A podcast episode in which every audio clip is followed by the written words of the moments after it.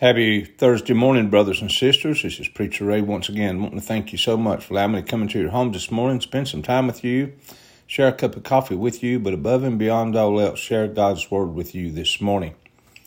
This morning in Joshua chapter 1, verses 6, 7, and 9, we see where fear and timidity cripple and paralyze.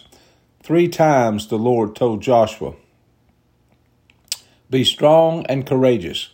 Even Joshua's own people exhorted him to be strong and courageous in verse 18. God cannot use a timid, fearful vessel to accomplish the mighty conquest he envisions for your life. In verse chapter 2 verse 9 we read how helpful it would be if you could only see that your enemies are the ones who are melting in fear because of you.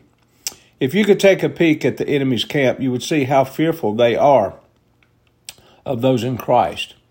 Gideon crept down to the enemy's camp and found the enemy's soldiers so frightened that they were dreaming about Gideon's might against them in Judges chapter 7 verses 13 and 14.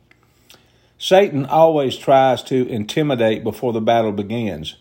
When the Pharisees tried to frighten Jesus regarding Herod, Jesus replied in Luke chapter 13 verse 32, Go tell that fox, I will reach my goal. When the enemy threatens and intimidates, rise in courage and boldness and go forward. He knows that the Lord will give you every place where you set your foot. In Joshua chapter 1 verse 3, be strong.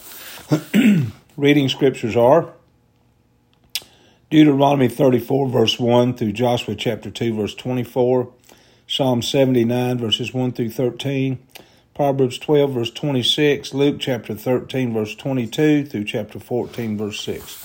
Thank you for joining in with me this morning. God bless. Jesus loves you, and I love you.